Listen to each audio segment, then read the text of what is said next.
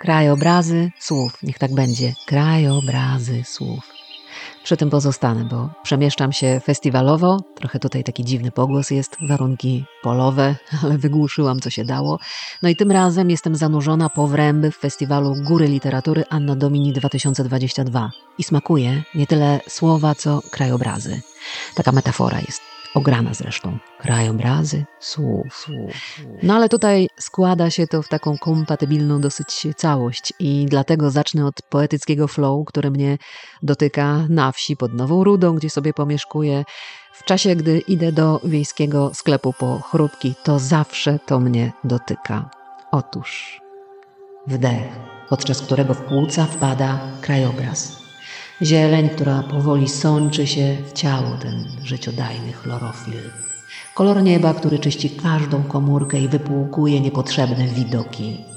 I wydech, pozwalający krajobrazowi osiąść w samym środku mnie. A starym obrazom wylecieć gdzieś w przestrzeń i rozpłynąć się w świetle dnia. Dlatego pytam sama siebie i ciebie też. Jaki krajobraz dzisiaj wchłaniasz teraz? teraz. Bo w drodze do sklepu ja wdycham ten krajobraz takiej wewnętrznej wolności. Wdech, wydech, życia. Życiodajny. Wdech, wdech, wydech. wydech. A potem to już wdycham coś innego. Tutaj sceny, zamek Sarny, dużo tematów dotykających wolności zresztą, wyławiających ją z ideologii, z polityczności, z literatury, rzecz jasna. Nie ze wszystkich narracji skorzystałam, ale podam tu jeden taki całkiem dobry trop. Punktem odniesienia w wielu dyskursach, ale także w wewnętrznych monologach jest ideologia. I Olga Tokarczuk podczas spotkania autorskiego powiedziała tak. Feminizm osiągnie, czy jakby się wypali, wypełni, kiedy zaczniemy wszyscy myśleć o sobie jako o ludziach. O ludziach, którzy się stają w tym społeczeństwie, w jakiejś kulturze, jednostkami, które funkcjonują w taki sposób, że są szczęśliwe i mogą liczyć na spełnienie swoich marzeń, swoich pragnień i będą jednocześnie świadkami, że inni wokół nich też mają taką wolność i też mają taką szansę. To brzmi dosyć utopijnie.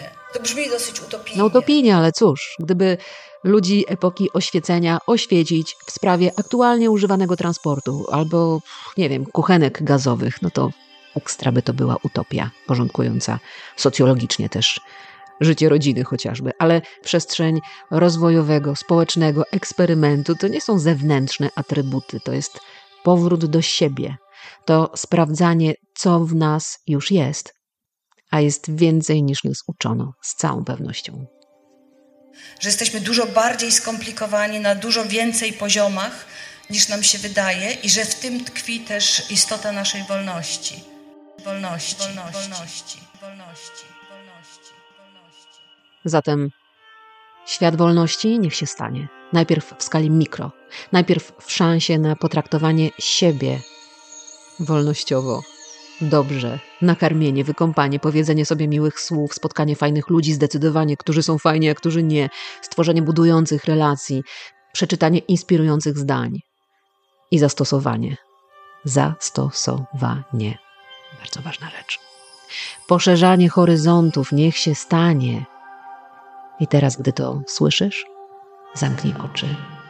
Wyobraź sobie horyzont, swój horyzont.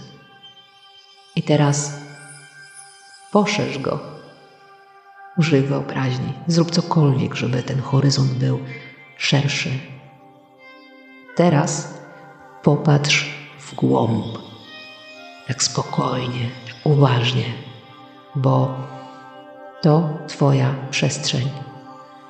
I w tej chwili poczuj twoją wolność. Ona tu jest, ona tu jest. I dbaj o to, żeby w tej przestrzeni, na tym horyzoncie zawsze jej było dobrze. A jeśli masz ochotę zadbać też o autorkę tego podcastu, to możesz mi postawić kawę. Niech będzie napojem wolności. Bardzo dziękuję. Miłka Malcan. Link w opisie.